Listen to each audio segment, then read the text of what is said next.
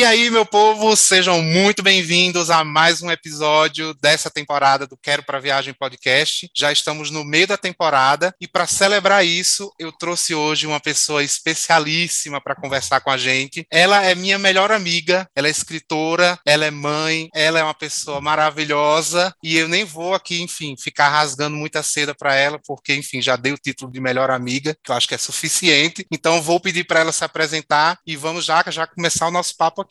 Mais do que suficiente, eu amei, amei. então vamos lá. Meu nome é Micaele, eu tenho 34 anos. Atualmente eu estou morando na Bahia, na Chapada Diamantina, uma delícia. Mas já morei três anos no Chile. Uma dica aí.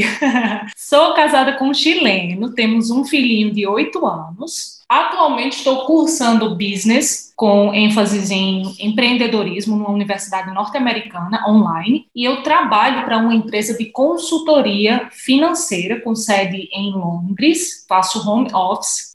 Isso começou até um pouco antes da pandemia. Eu comecei como personal assistant, hoje eu sou um tipo de gerente administrativa e eu sou escritora. Essa é a parte que eu mais gosto de falar que Cláudio já falou. Tenho muito orgulho. E ela é uma escritora de mão cheia, viu? Inclusive, ah. vão lá na Amazon depois ver o livro dela. Vou pedir para ela fazer a propaganda no final do episódio. Vai ter propaganda sim. Tem mexão. Vai ter mexão nesse episódio. E como ela já adiantou aí para vocês, eu trouxe Micaele para a gente conversar um pouquinho sobre a experiência que ela teve morando no Chile. Então, já estamos aqui tendo o segundo episódio de um destino da América do Sul, né? Muitas pessoas tinham me pedido, então estou atendendo o pedido dos ouvintes. Por favor, me escutem. Então, para começar, eu vou fazer fazer a pergunta que eu sempre faço para todo mundo, para a gente primeiro entender o que é que está acontecendo aqui. Então, queria entender, Micaele, eu já sei, né, mas conta para os nossos ouvintes como que você foi parar no Chile e por que, que você foi parar no Chile. Tá, eu fui parar no Chile, porque como eu já dei um spoiler aqui na, na minha apresentação, eu me casei com um chileno. E aí, um mês depois que nós nos casamos, nós nos casamos dia 7 de janeiro de 2011, e aí, quando foi 8 de fevereiro, a gente estava se mandando para o Chile. Então, eu fui para lá porque me casei com um chileno e moramos por lá, ao total, três anos. Acho que é a primeira vez que a gente está aqui trazendo no podcast uma história de amor que levou a pessoa para outro país, hein? Toca aí, Sandy Júnior. Uma história de amor. pois é, é muito amor, viu? A pessoa, só quando a gente chega lá, que conhece a realidade, passa os perrengues que tem que passar, é que a gente realmente se dá conta de que esse amor, meu filho, é forte.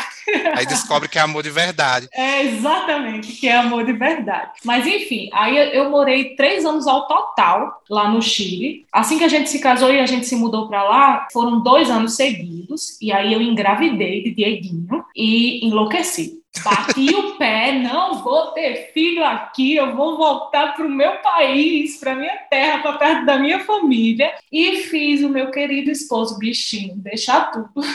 Trabalho, a gente tinha casa, a gente vivia bem lá no Chile. Eu fiz ele deixar tudo. A gente veio para o Chile, eu, ou para o Brasil. Eu tive Dieguinho, e aí quando ele tinha quatro meses, porque realmente eu precisei botar a cabeça no lugar e reconhecer que lá no Chile, principalmente para o meu esposo, para a carreira e trabalho, era melhor. Então, para a nossa família, naquele momento, era a melhor coisa a ser feita. Nós voltamos para o Chile. E ele tinha quatro meses, e aí a gente passou mais um ano morando no Chile. E aí, mais para frente, com a gente vai chegar nesse assunto, eu vou contar por que, que a gente voltou de novo para o Brasil e agora estamos morando para o Brasil. Entendi. Uma coisa que eu ia perguntar para você. Eu lembro que assim que vocês chegaram, vocês ficaram um período, não sei, não lembro exatamente o período, mas acho que foi um período curto, em Santiago, na capital do Chile. E depois Isso. é que vocês se mudaram para Copiapó, que é Isso. próximo ali ao deserto do Atacama. Isso, na verdade é no meio do deserto, né, do Atacama. O Chile, a gente no Brasil tem estados. No Chile eles chamam o que seria correspondente aos nossos estados, regiões. E aí Copiapó fica na terceira região do Atacama, é no meio do deserto do Atacama mesmo, o mais árido do mundo. A gente passou quando assim que a gente chegou lá no Chile, a gente chegou em Santiago, Alonso tem família em Santiago, e aí a gente não passou mais do que duas semanas em Santiago, não, porque realmente o que o meu esposo, a universidade ia começar, ele ainda não tinha terminado a universidade, a universidade ia começar, ele fazia engenharia mecânica e o trabalho dele, a área de atuação dele fica no norte do país, que é onde estão as mineradoras, e ele fazia um curso que aqui a gente não tem esse nome, né? É engenharia mecânica e pronto. Lá era engenharia mecânica com especialização em, eu não sei nem como traduzir isso para o português, mas acho que vocês vão entender, maquinária pesada, que são aqueles Olha. motores e aqueles carros de grande porte que são maiores de uma casa que fazem trabalhos dentro de mineradoras. E a economia do, do Chile, basicamente, a maior parte,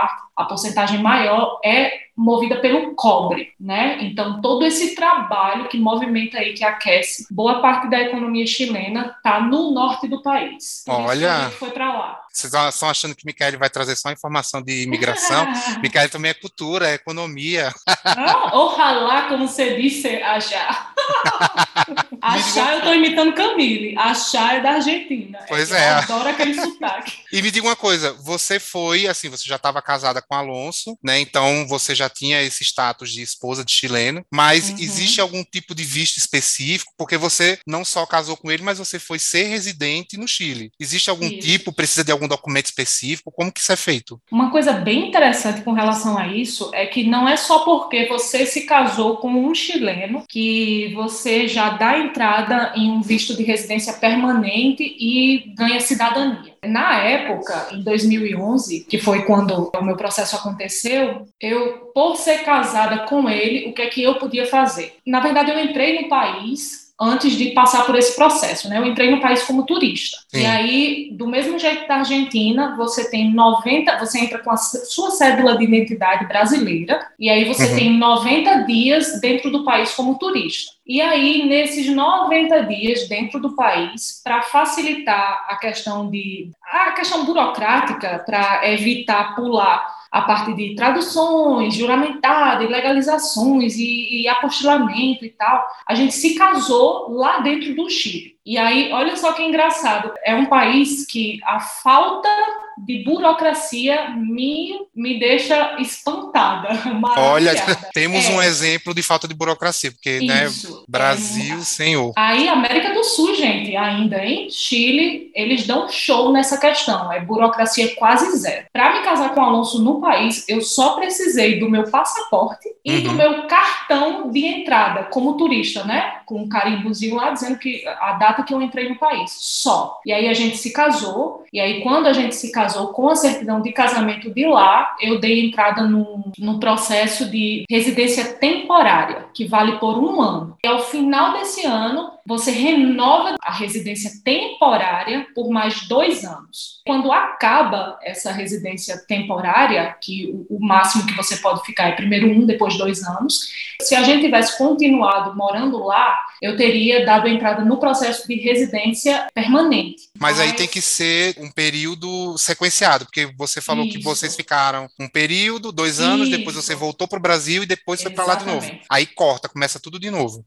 Pronto, exatamente, excelente ponto. Eu passei um ano lá, né? Venceu, aí eu dei entrada de novo no pedido de residência temporária, que valia por mais dois anos, e aí esse, esse período foi interrompido. Eu voltei para o Brasil. Então, o processo de visto foi interrompido. E aí, quando nós voltamos para o Chile de novo, eu voltei do mesmo jeito. Minha residência já não valia. Eu voltei como turista, entrei no país como turista e dei entrada de novo no pedido de residência temporária. É aí, de novo, volta. Um ano, depois mais dois, e aí só depois você pode fazer o pedido de residência permanente. Essa é uma informação importante. Então, você já sabem que se for o caso de vocês, né, se alguém está pensando em morar no Chile por motivo A, B ou C, no caso desse processo aí que o está contando, tem que ser um período corrido aí de três anos até você pedir a residência permanente. Se houver qualquer interrupção dentro desse prazo, volta tudo do zero. É importante é, saber disso. Até porque, Cláudio, eu acho que é, é parte obrigatória quando você pede essa residência temporária, você tirar a cédula de identidade do Chile. E aí você tem todos os direitos de qualquer chileno lá só que ela, ela expira, ela tem uma data de validade, né? Você não consegue renovar, obviamente, se você não tiver ainda dentro daquele prazo de residência temporária, né? Visto ainda válido. Vamos agora falar um pouquinho sobre esses lugares que você passou. Você disse que Santiago foram só duas semanas, então não vamos falar tanto sobre Santiago. Uhum. Vamos então passar para a parte de Copiapó, que você já deu também aí o teaser de que é no meio do deserto. Então vamos falar aqui, gente, de quem mora, de quem morou no uhum. meio do deserto. Me conta um pouquinho, né, sobre a, a cidade, né, a cidade de Copiapó ou é estado de Copiapó? Isso, é a cidade, cidade, não, região, né? É, a região é do Atacama, a terceira região do Atacama. A cidade é Copiapó mesmo. Então fala um pouquinho pra gente sobre essa região, né, sobre essa cidade que você morou. Eu imagino que não muita gente conhece. Algumas pessoas vão, né, para parte do, do deserto do Atacama, porque é super famoso, né, principalmente quando se fala de Chile. Mas fala um pouquinho pra gente sobre o que é morar nesse lugar. É, as pessoas conhecem muito quando se fala de, de deserto do Atacama, São Pedro do Atacama, que é belíssimo, belíssimo, onde tem aqueles é, geysers, é, eu acho que são geysers, né? Geysers, é. Isso. Tem aquelas, aqueles lagos salgados que você não afunda. Enfim, as pessoas conhecem aquele céu fenomenal, né? As pessoas conhecem muito essa parte do deserto do Atacama. A cidade que a gente morava, no Atacama, é uma das cidades maiorzinhas e principais de lá. É, seria a capital da região ali mineradora. E tem shopping. Ah, Olha!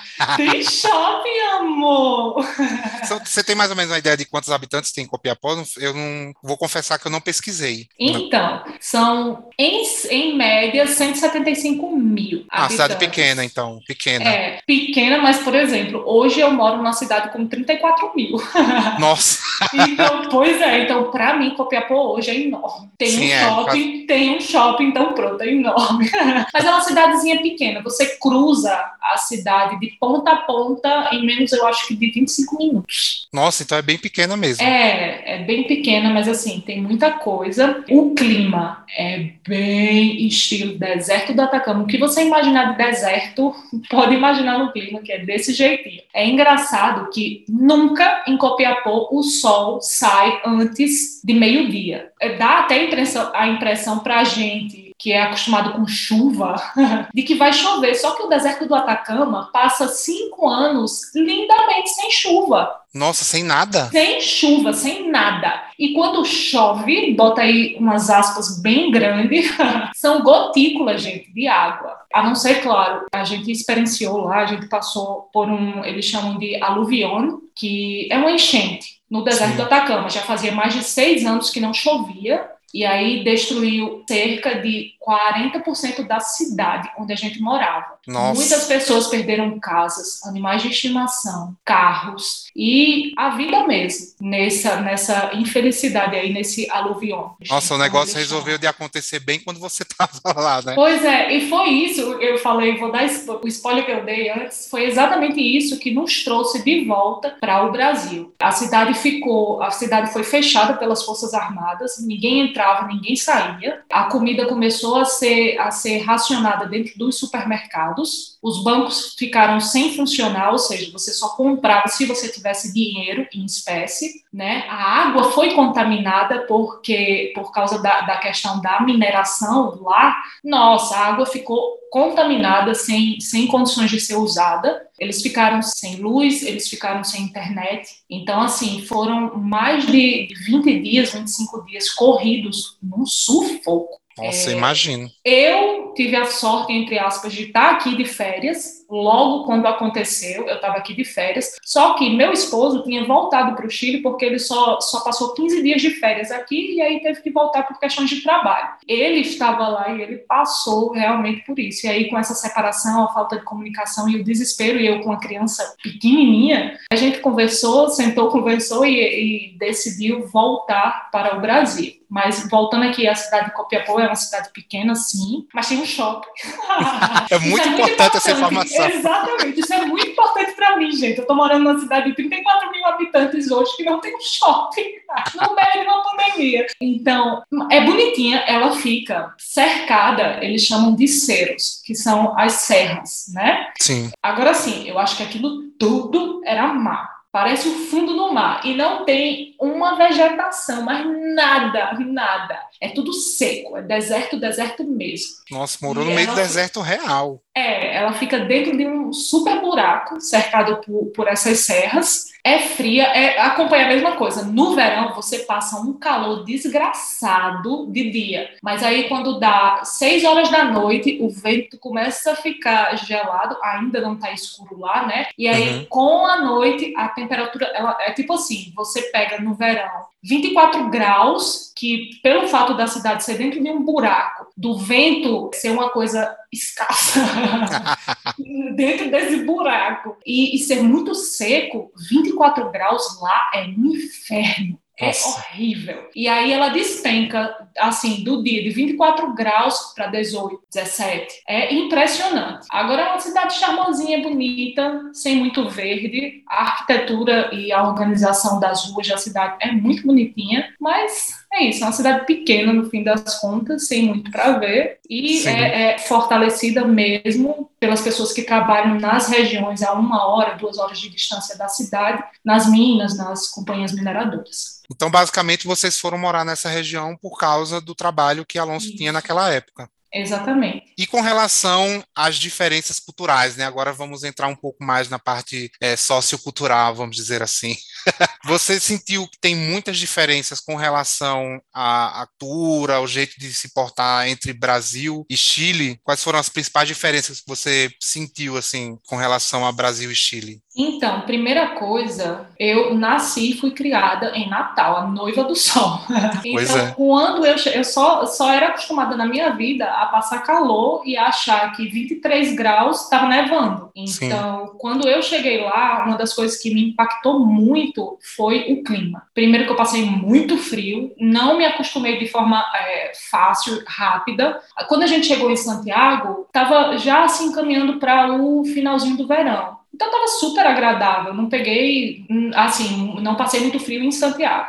Agora, uhum. em Copiapó, e pela questão de, de, de, ser, é o deserto, eles chamam ali aquela região, o Atacama é o deserto mais árido do mundo, eu passei muito perrengue com frio e com calor, mas especialmente com relação a, a, a outono e inverno, o clima foi uma das coisas que mais me impactou. Eu quase não me acostumo, era uma crise de garganta atrás de, de, de, de outra crise de garganta. Engraçado, Cláudio, que eu lembro que a primeira vez que eu vim para o Brasil, depois que eu já estava morando lá, quando eu cheguei em São Paulo, que eu comecei a suar e fiquei assim, preguenta, como a gente diz, eu fiquei impressionada. Eu não parava de dizer para mim mesmo, porque eu estava sozinha no aeroporto, não tinha com quem comentar aqui. Gente, eu tô praguenta. Gente, eu tô suada. ainda dá para suar, ainda consigo. Exatamente. É impressionante. Impacta mesmo. Depois de um tempo lá, quando você volta, é muito seco. Ai, eu queria muito não é... suar. Ai, o cabelo fica maravilhoso. A maquiagem toda no lugar, Cláudio.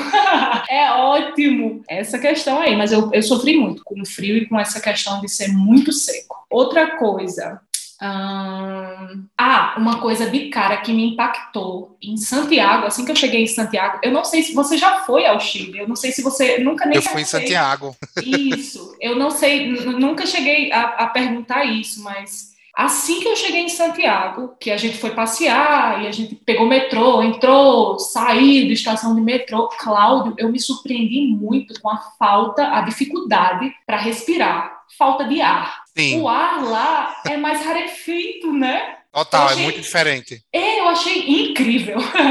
foi outra coisa que me surpreendeu de cara, foi essa dificuldade de sentir, me sentir mais pesada para respirar, a dificuldade de caminhar e respirar ao mesmo tempo, principalmente subindo as escadas das estações é de, só o que tem, né? Só o que tem. Agora, queria saber de você também uma coisa. Eu sempre pergunto para as pessoas, né, depois que você teve essa experiência de morar lá, o que é que você mais gostou e o que é que você menos gostou. Então, vou fazer a mesma coisa que eu fiz com Camille sobre a Argentina, para você citar para a gente três coisas que você mais gostou e três coisas que você não gostou de morar lá. Tá, de cara eu lhe digo, segurança. Eu não esqueço da primeira vez que eu passei em Santiago, de 11 horas da noite, no meio da rua, a pé, saindo de estação de metrô. E a gente tava com um casal amigo de Alonso e fomos numa cafeteria tomar um chocolate quente às 11 horas da noite, na maior tranquilidade. Depois a gente ainda saiu, sentou num banco, numa pracinha, conversamos até não sei que horas e tranquilos. Em Natal, por exemplo, eu jamais faria uma coisa dessas, né? E isso foi uma coisa que me surpreendeu muito. De cara, uma coisa que eu gostei muito e que volta e meia eu me pego sentindo falta, para não dizer sempre,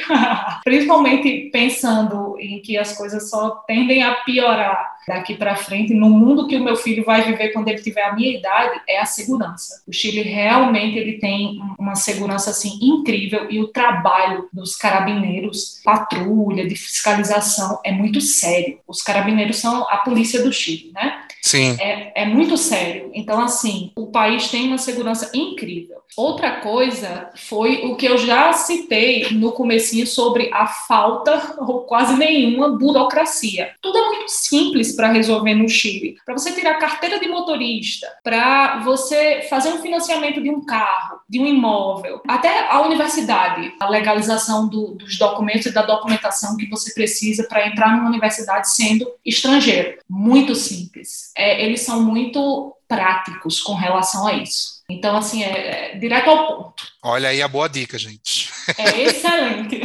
com relação a você, você consegue, é um, é um país onde você consegue resolver tudo. Ótimo. Facilmente. E outra coisa, sem preços exorbitantes e taxas assim que ninguém nem acredita. Tudo baratinho, quando tem custo, baratinho. Isso já ajuda muito, né? Porque aqui é. no Brasil, dependendo do processo que você vai fazer, só de cartório você já deixa um, um bom dinheiro. Ah, minha filha, eu e, e, e, meu esposo que, que o digamos, né? Porque a gente se casou no Brasil e aí a, o processo de legalização dos documentos dele, de tradução juramentada, de ele ficava, ele comentava, ficava rindo que não, peraí, a gente pagou esse valor por um carimbo. Sim. Exatamente, um carimbo. e Cláudio, outra coisa coisa que eu gostei, gente, eu sou muito sem futuro. Toda a cultura que eu tô tentando mostrar aqui vai por água abaixo agora. Cláudio, uma coisa que eu adorava no Chile, na televisão local, eram os reality shows. o que você mais gostou da cultura chilena? Os reality shows. Isso! Uma coisa, é, a título de conhecimento, é muito sem futuro, tá? Lá na, na, na a cultura da televisão chilena, eles valorizam muito uma coisa que eles chamam de farândula, que, ou seja, traduzindo para o nosso bom português, é fofoca. Eita! então, na televisão, é, na televisão sempre está cheia, é, tipo assim, mais do que a metade do horário, dos horários né, da televisão, da, da programação da TV chilena é farândula, é fofoca. E aí os reality shows era cheia dessa galera famosa, mas gente como a gente lá dentro se estressando, acabando com a imagem. Eita maravilha! Gente, ó, eu, vou, eu vou me justificar, tá? Aqui. Eu sou escritora. Eu amo ver pessoas. Eu amo ver a reação das pessoas, pessoas convivendo. Então eu acho que era só por isso que eu gosto. Ah, é uma boa justificativa, né? Obrigada. Uma boa saída, obrigada. uma boa saída. Espero que vocês que estejam escutando acreditem. É verdade. e com relação às coisas que você não gostou no Chile, já ah. sabemos que você amou os reality shows. E o que você não gostou? Três coisas que você, assim, não, gente, isso aqui no Chile é, é difícil de, de engolir. Então, eu não estou puxando sardinha para o meu esposo chileno, para o país dele, mas eu pensando sobre isso, sobre hoje, com a cabeça que eu tenho, coisas que eu não gostei, em três pontos que eu não gostei do Chile, eu acho que eu só teria um para citar hoje, para citar aqui. Olha. É, e ó, deixando claro, é minha opinião, né? É a minha experiência dentro do contexto, dentro de onde eu estava inserida, tá? Do que eu vivenciei lá. Eu acho que no geral os chilenos eles são muito, eles eles até falam isso lá. A expressão que eles usam é perseguidos. Perseguidos. Eles, são, é, eles têm. Como é que a gente fala isso em português? Eles, eles têm aquela, aquela mania de vítima. Qualquer ah. coisa eles se ofendem. Qualquer coisa é uma ofensa. Então, é, é um povo milindroso.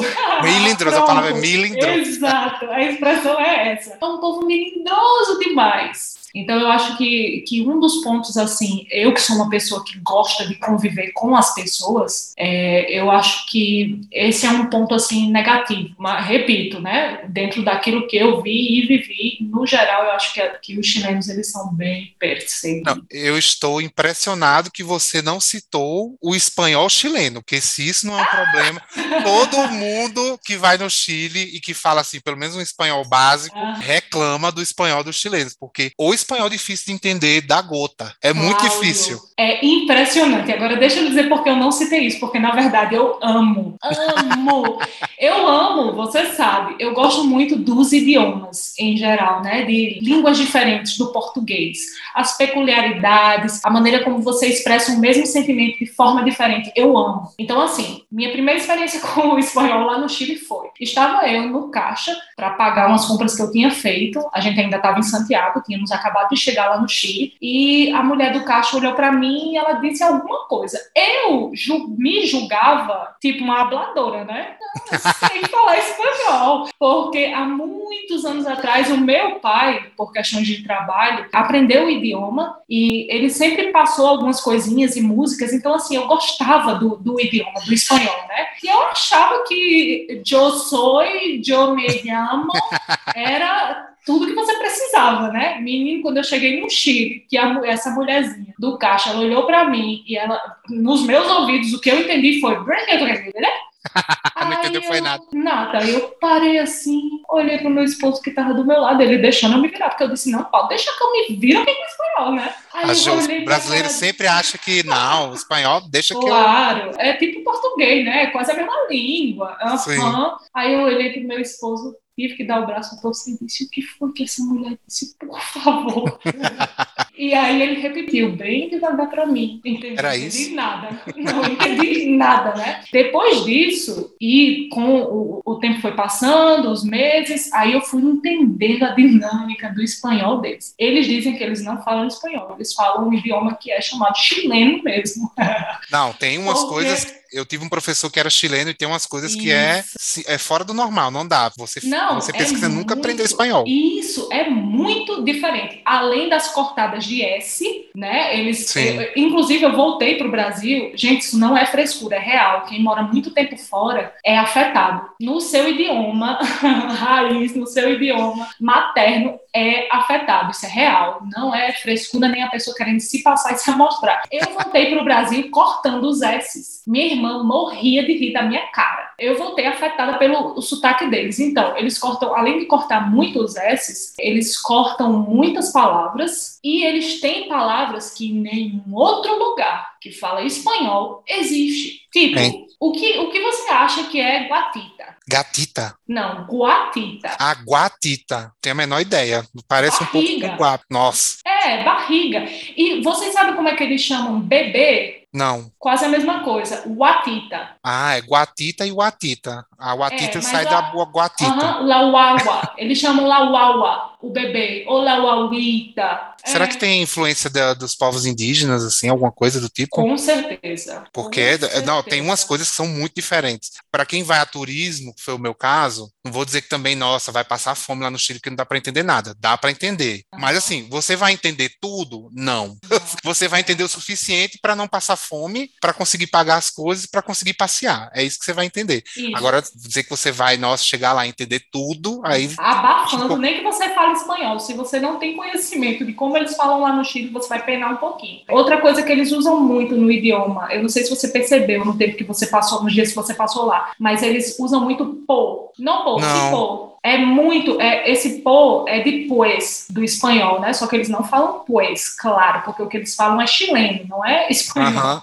então, é, para tudo é não pô, se pô, já pô. Olha, é impressionante. É, eles falam muito, eles têm, eles têm muitas coisinhas assim, bem deles, só deles. É Sim. interessantíssimo. Mas eu não citei isso como um ponto negativo, porque eu simplesmente, quando eu entendi que eles tinham um outro idioma, eu fiquei louca, é, eu fiquei louca para aprender. Cláudio, eu passei mais de seis meses sem atender o um telefone em casa, porque eu sabia que se ligassem eu não ia entender. Então, por que que dançado eu ia atender o telefone? Eu não atendi o telefone em casa. Então, tudo bem que você não citou que é uma coisa que você não, não gostou muito, porque foi uma coisa que você ficou interessada. Isso. Agora, também estou chocado que você não citou os terremotos como algo que você não gostou do Chile. porque eu até tinha colocado aqui para a gente falar sobre fenômenos naturais, porque no uhum. Brasil, a gente tem essa coisa de que a gente não convive muito com fenômenos naturais, assim, né? Com, pelo menos não com frequência. E no Chile, eu lembro que você passou por uns perrengues de terremoto. Então, eu queria que você contasse para a gente um pouquinho como que é conviver com esses fenômenos. Esses tremores de terra, esses abalos sísmicos lá no Chile é uma constante. Os chilenos, eles são muito acostumados e bem preparados para isso. É impressionante. Eles não se abalam, não. A terra se abala, eles de jeito nenhum. Eu lembro que a minha primeira experiência com tremor de terra foi no dia seguinte ao que eu cheguei no Chile. Estávamos eu e Alonso, meu esposo, sentados no sofá da casa da tio dele e Cláudio, eu me senti balançando no sofá assim, oh, como se estivesse flutuando de um lado para o outro, e o teto assim estranho. Aí eu disse, estou passando mal. Aí Alonso, pela minha cara, ele começou a rir e disse: Você acabou de vivenciar, de passar pelo seu primeiro tremorzinho de terra. Que bacana! Depois que eu fiquei sabendo, depois que ele deu o nome ao boi, eu fiquei apavorada. Apavorada. Aí eu disse: Caramba, é, é muito surreal a sensação. E aí, quando a gente estava voltando, é, voltando não, quando a gente, no caso, ele voltando para Copiapó, eu estava indo pela primeira vez, a gente foi de carro para ir conhecendo, porque o Chile é um lugar muito. Gente, ó, o Chile é um país de ponta a ponta muito gostoso, é uma delícia viajar de carro, as estradas são maravilhosas eles são muito obedientes, repito, por causa da fiscalização dos carabineiros com relação às leis de trânsito. Então, é, é uma delícia viajar. E aí a gente foi de carro, porque tinha muita coisa para ver de Santiago a Copiapó, que, fica, que, que são 11 horas de viagem, né? E aí a gente parou no meio do caminho no, numa lojinha de conveniência para comprar alguma coisa para comer, para ir ao banheiro. E aí eu estava linda, maravilhosa, sentada na mesinha da conveniência e o lustre começou. Pá, pá, pá, pá, pá, pá, pá, pá, pá, Aí eu disse, lascou-se, não acredito. E meu sogro estava sentado assim na minha frente, a Alonso tinha ido ao banheiro. Aí meu sogro olhou, e eu com os olhos, as boticas do olho arregaladas, né? Aí meu sogro olhou para mim e disse, aham. Uhum. Aí meu sogro olhou para mim e disse, não, a gente não precisa nem sair daqui. Você vai ver, no instante passa. Aí eu fiquei assim, olhando pra ele no instante passa. Nossa, eles não se abalam mesmo, né? Não, de nenhum jeito. Aí eu comecei, aí eu olhei para as pessoas, as outras pessoas ao meu redor, dentro da conveniência, e todo mundo não tava nem olhando para os lustres, nem olhando para nada que tava tremendo. Eu disse, caramba. Aí pronto, passou. Agora sim, é, é, surreal, porque parece, quando passa, parece até que nunca existiu, porque é muito rápido. Ah, né? então não é uma coisa que fica tipo horas. Não, não fica horas, não. Fica assim um minutinho. Para mim era eterno, mas ao mesmo tempo assim, acabou, parece que nunca tremeu, porque as construções são muito bem preparadas lá no Chile. Eu nunca vi pelo menos nesses episódios que eu passei, casa rachar, alguma coisa cair, alguma casa cair, coisa não, eu vi, vou contar agora. E o outro episódio que eu passei, esse foi pesado porque foi eu peguei 7.5 escala Richter, que é muito alto. Muito muito. A minha casa balançou de um lado para o outro, os armários se abriram, garrafas de vidro, de azeite, de coisas, eu achei até que era, eram as janelas que tinham explodido, caíram. A, gente, a casa da gente lá era de primeiro andar, e aí a gente estava no primeiro andar. E detalhe, eu tinha acabado de descobrir que eu estava grávida de Diego. Eita, já eu foi com emoção. Aham, uhum, eu só não dei um escândalo, assim, gritei, porque na minha cabeça eu fiquei repetindo: se acalma, você está grávida, você está grávida, mulher, fique calma. Aí, qual é o procedimento, principalmente uma coisa dessa que, que realmente é considerável, né? O, o nível na escala Richter. Se você estiver no primeiro andar, jamais desça a escada. Você fica no marco, embaixo do marco da porta Sim. e espera passar. E se você estiver na rua, corra para um lugar que não tenha poste, cabo de eletricidade de nenhuma espécie. Outra coisa, as portas, elas precisam ficar abertas, porque pode acontecer de empenar, de dar uma entronchada aí e você ficar trancado dentro de um cômodo da casa ou aonde você estiver. Então, se você está no andar de baixo, sai. Agora, cuidado com poste, com esses cabos de, de eletricidade, essas coisas. Gente, tem toda uma orientação. É, Ainda bem que tem, tem a orientação, pelo menos, né? Tem, eles são muito acostumados com isso. Cláudio, você sabia que lá ninguém entra num shopping, no estacionamento de um shopping, estaciona o carro ou em supermercado é, de frente, eles estacionam todos de, de traseira. Porque se acontecer uma coisa dessa e a galera se aperrear e tiver que sair, você já está de frente para sair. Já está pronto. É impressionante. Vou descrever aqui, gente, porque eu preciso descrever essa sensação do terremoto. Começa, Cláudio, é, eu me senti em Lost. Porque assim, parece que passa uma onda magnética de energia, sei lá o que é que faz. Passa por você. Meu amigo, você já sabe, eu me acostumei, olha aí, eu passei por tantos. O maior foi esse, o último que eu passei, mas eu passei por vários. E aí eu me liguei que tem tipo assim, uma onda, um negócio assim, parece uma bomba atômica. Uma onda de calor que passa, e aí, Cláudio, aí faz um silêncio, a coisa fica muda, parece que a natureza tudo se cala. E aí começa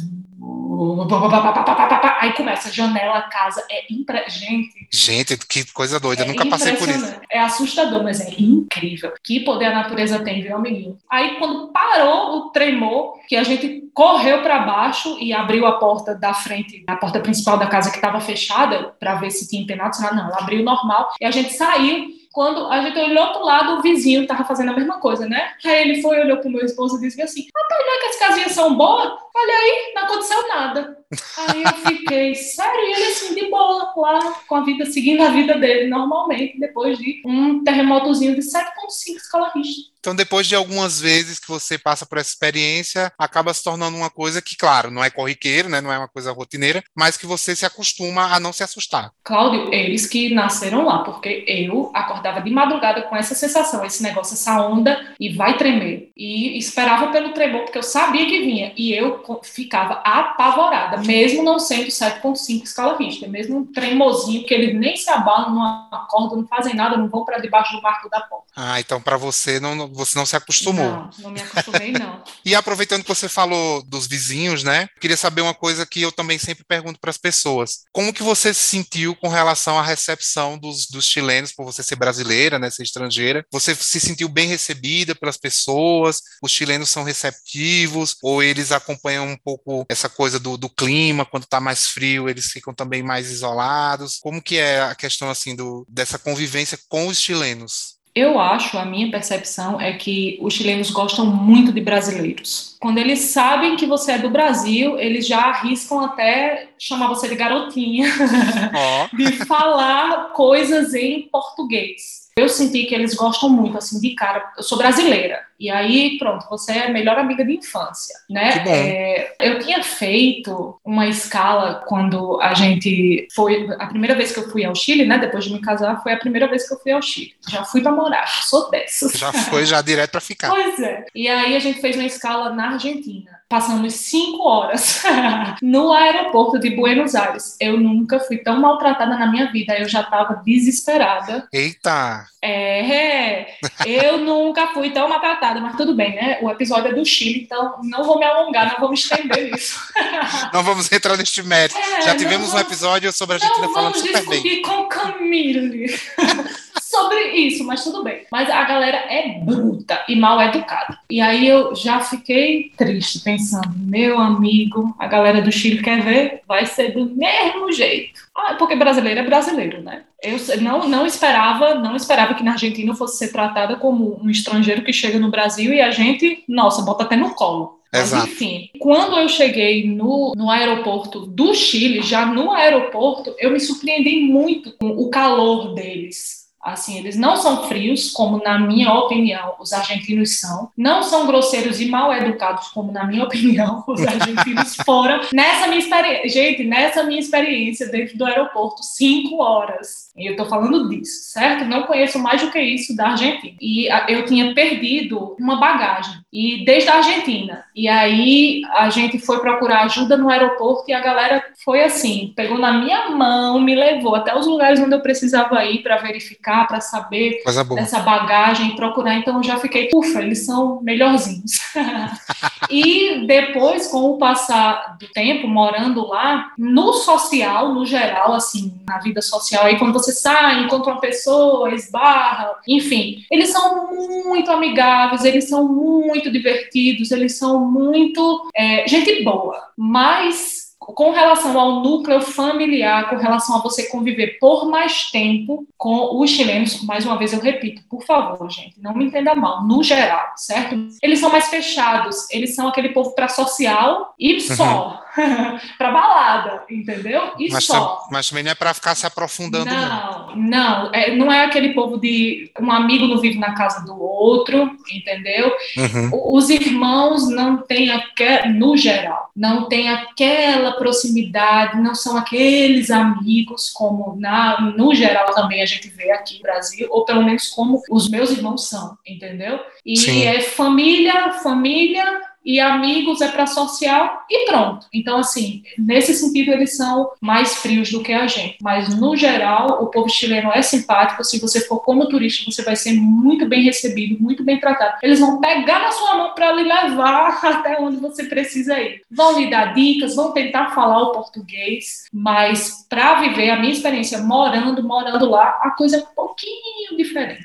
É, eu fui como turista e, assim, sinceramente, não tenho nada para reclamar. Não fui maltratado tratado, não tive dificuldade quando a gente não sabia falar espanhol. Eles, assim, nunca foram rudes e dizer, tipo, ah, se você não fala espanhol, então Jamais. então vaza. Eles, assim, eles tentam. Eles vão tentando entender você e Isso. você vai tentando entender eles e as coisas vão se ajustando. Isso. Então, assim, para quem tá indo só a turismo, gente, fiquem tranquilos que é sucesso. Perfeito. É sucesso, sucessão. O Chile é lindo e maravilhoso. Para você, turista, vá, você não vai se arrepender. E já que falamos de turismo, queria que você dissesse pra gente, assim, qual o lugar mais interessante de todos que você conheceu, né, nessa, nesses três anos de Chile. E se tem algum lugar que você diz assim, ó, oh, gente, esse lugar aqui é famoso, todo mundo fala porque é ponto turístico e tal, mas assim, é meio mico. Se vocês puderem evitar, tem um lugarzinho que inclusive ficava a 45 minutos de onde a gente morava, da cidade de Copiapó, que se chama Bahia Inglesa. Eu sabia que você ia falar desse lugar, porque as sabia, fotos que vocês né? têm desse lugar é tudo Nossa, na vida. Nossa, são de tirar o fôlego. É incrível. Agora,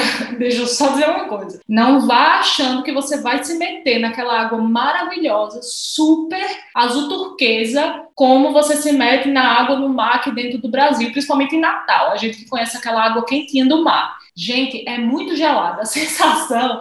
sabe aquela sensação de quando você bota uma caçamba de gelo no congelador e a água meio que congelou, mas que no meio, ainda no miolo, não está congelado, você bota o dedo e o dedo afunda? Ai, Pronto. É, Cláudio. e olha que é eu gosto sério. de frio, viu?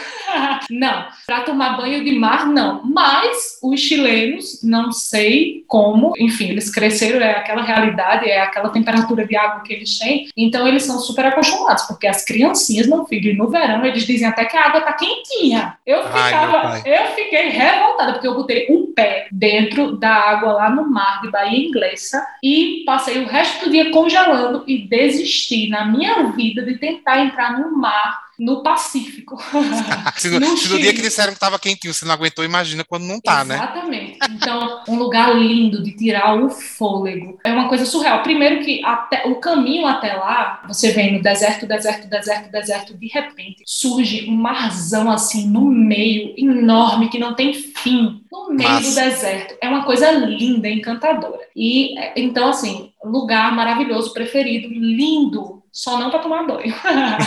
para pegar o solzinho, dá, meu amor. O buraco da camada de ozônio fica bem lá em cima do Chile. Então você se torra lá no Chile, no verão. Mas para entrar no mar, não. Agora, é lindo. Eu lembro das fotos. É incrível, é incrível. Tem muita coisa legal, assim, no Chile, como quando você for ao Chile, você precisa conhecer. Como, por exemplo, Praça de Armas, a La Moneda, que é a casa presidencial, né? A Catedral Metropolitana, isso tudo em Santiago. Aí, Sim. aquele relógio de Vinha del Mar, que fica a duas duas horas e algumas, se eu não me engano, a duas horas e pouquinho é, de Santiago, e você pega na estação de ônibus, você pega um ônibus, é facinho, entra e sai lá, entendeu? E logo ao lado, caminhando, você sai de Vinha del Mar para, para Valparaíso, não dá para deixar de passar aí. Inclusive, em Valparaíso tem Isla Negra, que é onde fica a casa de Pablo Neruda, né? Oh, e aí você sim. tem até uma experiência bem literária, bem maravilhosa lá dentro da casa dele. O museu histórico, eu acho que são coisas assim que a pessoa tem quando vai, principalmente normalmente as pessoas vão para Santiago, para a capital, né? E uhum. a, fica a dica aí que Vinha del Mar e Valparaíso é do lado, é bem fácil de fácil acesso para chegar. Você precisa de um dia sim para fazer esse passeio. No outono ou no inverno, em outra em outra estação do ano, gente, é mico. Não não vão para o Vale Nevado, por exemplo, para as estações de esqui, certo? Mas no outono e no inverno, maravilha. Eu acho que a pessoa tem, se for no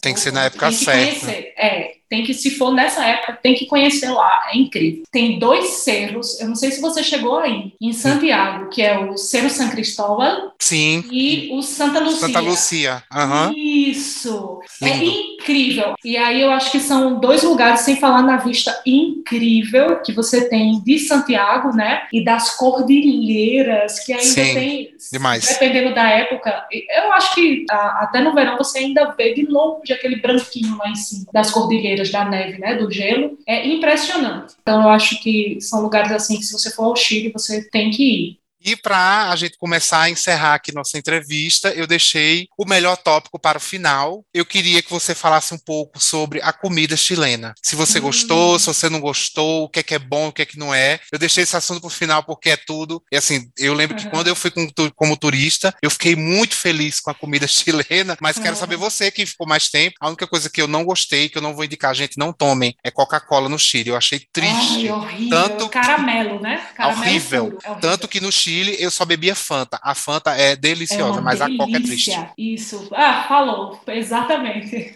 então, a comida chilena. Uma coisa assim que me chocou negativamente, mas porque eu não tinha costume, tá? É que no almoço eles tomam sopinha.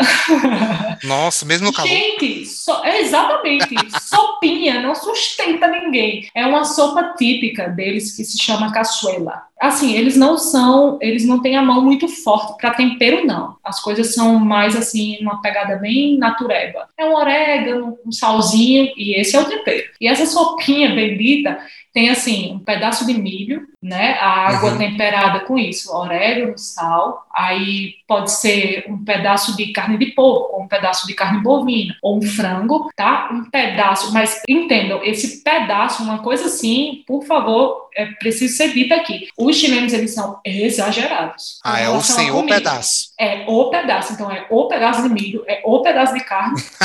o pedaço de gerimum, abóbora, né? E o pedaço de batata e de uma coisa que eles chamam, de uma coisa que eles chamam, eu já estava já tava pensando que não existia aqui, mas pelo nome, que é completamente diferente. Porotos verdes, que não são não é feijão verde, tá? Para eles é vagem. Uhum. Ah, vagem. Então, é uma sopinha bem gostosa, mas para tomar no almoço, minha mas gente, não no por favor, almoço. não, pe é, não peçam caçuela quando vocês estiverem no Chile, a passeio, como turista, na hora do almoço, por favor. Agora, a carne é uma delícia. Eu acho que ela tem o mesmo padrão de qualidade da carne do Uruguai, da Argentina. Ela derrete na boca. É uma coisa de louco. Por falar em carne, eu vou dar uma dica aqui, apesar de não ser comida do Chile, não ser típica da cultura deles, mas os restaurantes chineses lá no Chile, gente, eu acho que é por causa da carne deles, é uma coisa de louco. Vocês precisam ir e pedir uma carne mongoliana. É uma coisa de louco. Outra coisa que eu falei, eles são muito exagerados com relação à, à, quantidade, né? Agora, eles, eu acho que isso se deve ao fato de que eles não misturam muito como a gente. A gente come aqui purê, arroz, frango, né? Sim, é Salada, tudo no prato. Feijão, macarrão. Eles, eles, meus sogros mesmo, quando vieram para cá, ficaram para não viver com, a, com a mistura. Acharam muito gostoso tudo, mas aquilo, essa mistura não é comum para eles. O feijão lá não é muito comum. Eles fazem uma comida com. A única comida com feijão que eu vi lá, que é tipo feijão, o nosso feijão carioca, é um feijão também não muito temperado, que eles colocam umas umas massas de trigo, feita com tri trigo, massa uhum. fresca. E aí cozinha junto e eles comem. Esse é o único prato com feijão que eu vi lá no Chile. Uma coisa muito gostosa do Chile, comida típica, é, por favor, gente, vocês precisam provar. Inclusive eu faço até aqui em casa, porque eu gosto muito. Minha sogra fazia para mim e ela me ensinou a fazer. Se chama charpican. Champican. É, não, esse eu não comi. Charquican. Charquican. Ah, charquican. É uma carne moída com gerimum, abóbora, né? Batata, é, milho, leva é, esses porotos verdes que a gente não tem aqui, que não como lá, é diferente. A nossa vagem é uma vagem pra gente, mas é uhum. diferente uhum. da deles. Mas enfim, é uma delícia. Outra coisa, Cláudio, que eu lembrei, eu acho que eu até falei para você quando você foi pro Chile, não deixe de comer. Não é comida típica também. Eles dão uma regionalizada em coisas como é, o McDonald's, por exemplo, né? Os sanduíches são bem diferentes dos que a gente tem aqui. E aí eles têm uns pastéisinhos de, de queijo Gente, o negócio se desfaz na boca. O queijo é um creme, uma coisa assim de outro mundo. É uma delícia. Do McDonald's, viu, minha gente? Quando vocês estiverem num shopping, peçam, peçam. São seis pastéis que vem. É uma coisa de louco. Porque as empanadas, que são os pastéis lá, são muito famosas, né? Inclusive, uhum. pastel, que eles chamam, é, não tem nada a ver, né? É um, um, tem um pastel de choclo. Você provou? Não. Pronto, que é tipo o nosso purê. Ah, é, tá. Só que é, é, como se fosse um purê, mas é feito de milho. Aí eles botam carne moída por baixo, ovo cozido, e aí eles dão, botam um açúcar por cima e dão uma, uma Ai, gratinada. Gostei. E dão uma gratinada. É muito famoso o Quero. pastel de choclo. Pastel é mais uma. É, é, é, doce lá. Uma tortinha, um negócio assim. E tem o tal do completo que você mandou comer lá, que é Ai, tudo. Cláudio, como é que eu posso esquecer? Gente, na minha gravidez, eu botava os bofs pra fora, botava as tripas pra fora e só conseguia comer completo. De meia-noite eu fazia meu esposo ir atrás de um completo. Completo nada mais é do que cachorro-quente, né? Como eles chamam o cachorro-quente. Só que é muito diferente. O completo tradicional dele deles lá, é, eles chamam de completo italiano, que é o pão de hot dog, né? A salsicha, aí eles têm um, um, um, cremezinho de que não chega a ser uma guacamole, é um cremezinho temperadinho de abacate, é muito comum em tudo que é comida e sanduíche você encontra a palta, que eles chamam o, o abacate. Lá no Chile eles chamam de palta o ketchup e maionese, que na maioria dos lugares é uma coisa muito típica deles, é caseira. Eles fazem maionese de todos os jeitos e sabores. e é muito gostoso. É muito gostoso. É muito gostosa a maionese deles, principalmente. Gente, por favor, peçam a maionese com alho. É uma coisa de louco. Agora, o meu preferido dos completos da, dessas modalidades aí de cachorro-quente deles é o espanhol. O pão, né, de hot dog, a salsicha, a pasta de palta, de abacate, bacon bem torradinho por cima, o ketchup e a maionese de alho. Ai, gente, é uma hum. delícia. É uma delícia. Eu fui muito feliz na minha gravidez me alimentando só disso. Micaela me indicou isso quando eu fui para o Chile e eu fiz Por questão favor. de comer e é tudo. E com esse papo delicioso é que a gente vai encerrando aqui nossa entrevista. Espero que vocês tenham gostado e conhecer um pouquinho mais do Chile com a minha amiga Micaele. Micaele, obrigado pelo seu Ai, tempo, por ter trazido essa experiência maravilhosa do Chile. Amém. Falamos de tudo um pouco aqui, mas eu quis encerrar com esse papo aqui das comidas para as pessoas irem agora jantar, né? Porque o nosso episódio ele vai ao ar às 6 horas da noite. Ai, então delícia. agora, gente, podem jantar em paz. Micaele, alguma última mensagem? Ai, Cláudio, você sabe que nos dias que eu converso com você, o ponto alto do meu dia é conversar com você. Eu tava muito nervosa. Ah. eu sou fã, gente, Tiete, desse podcast. Eu amo, amo. Então, muito obrigada pelo convite. Espero ter ajudado com alguma coisa, com alguma informação, além de trazer a farândula, a fofoca e os reality shows do Chile, mas são massa. e é isso, Claudinho, obrigada. Obrigado você um beijo e, gente, nos vemos no próximo episódio em breve. Beijos!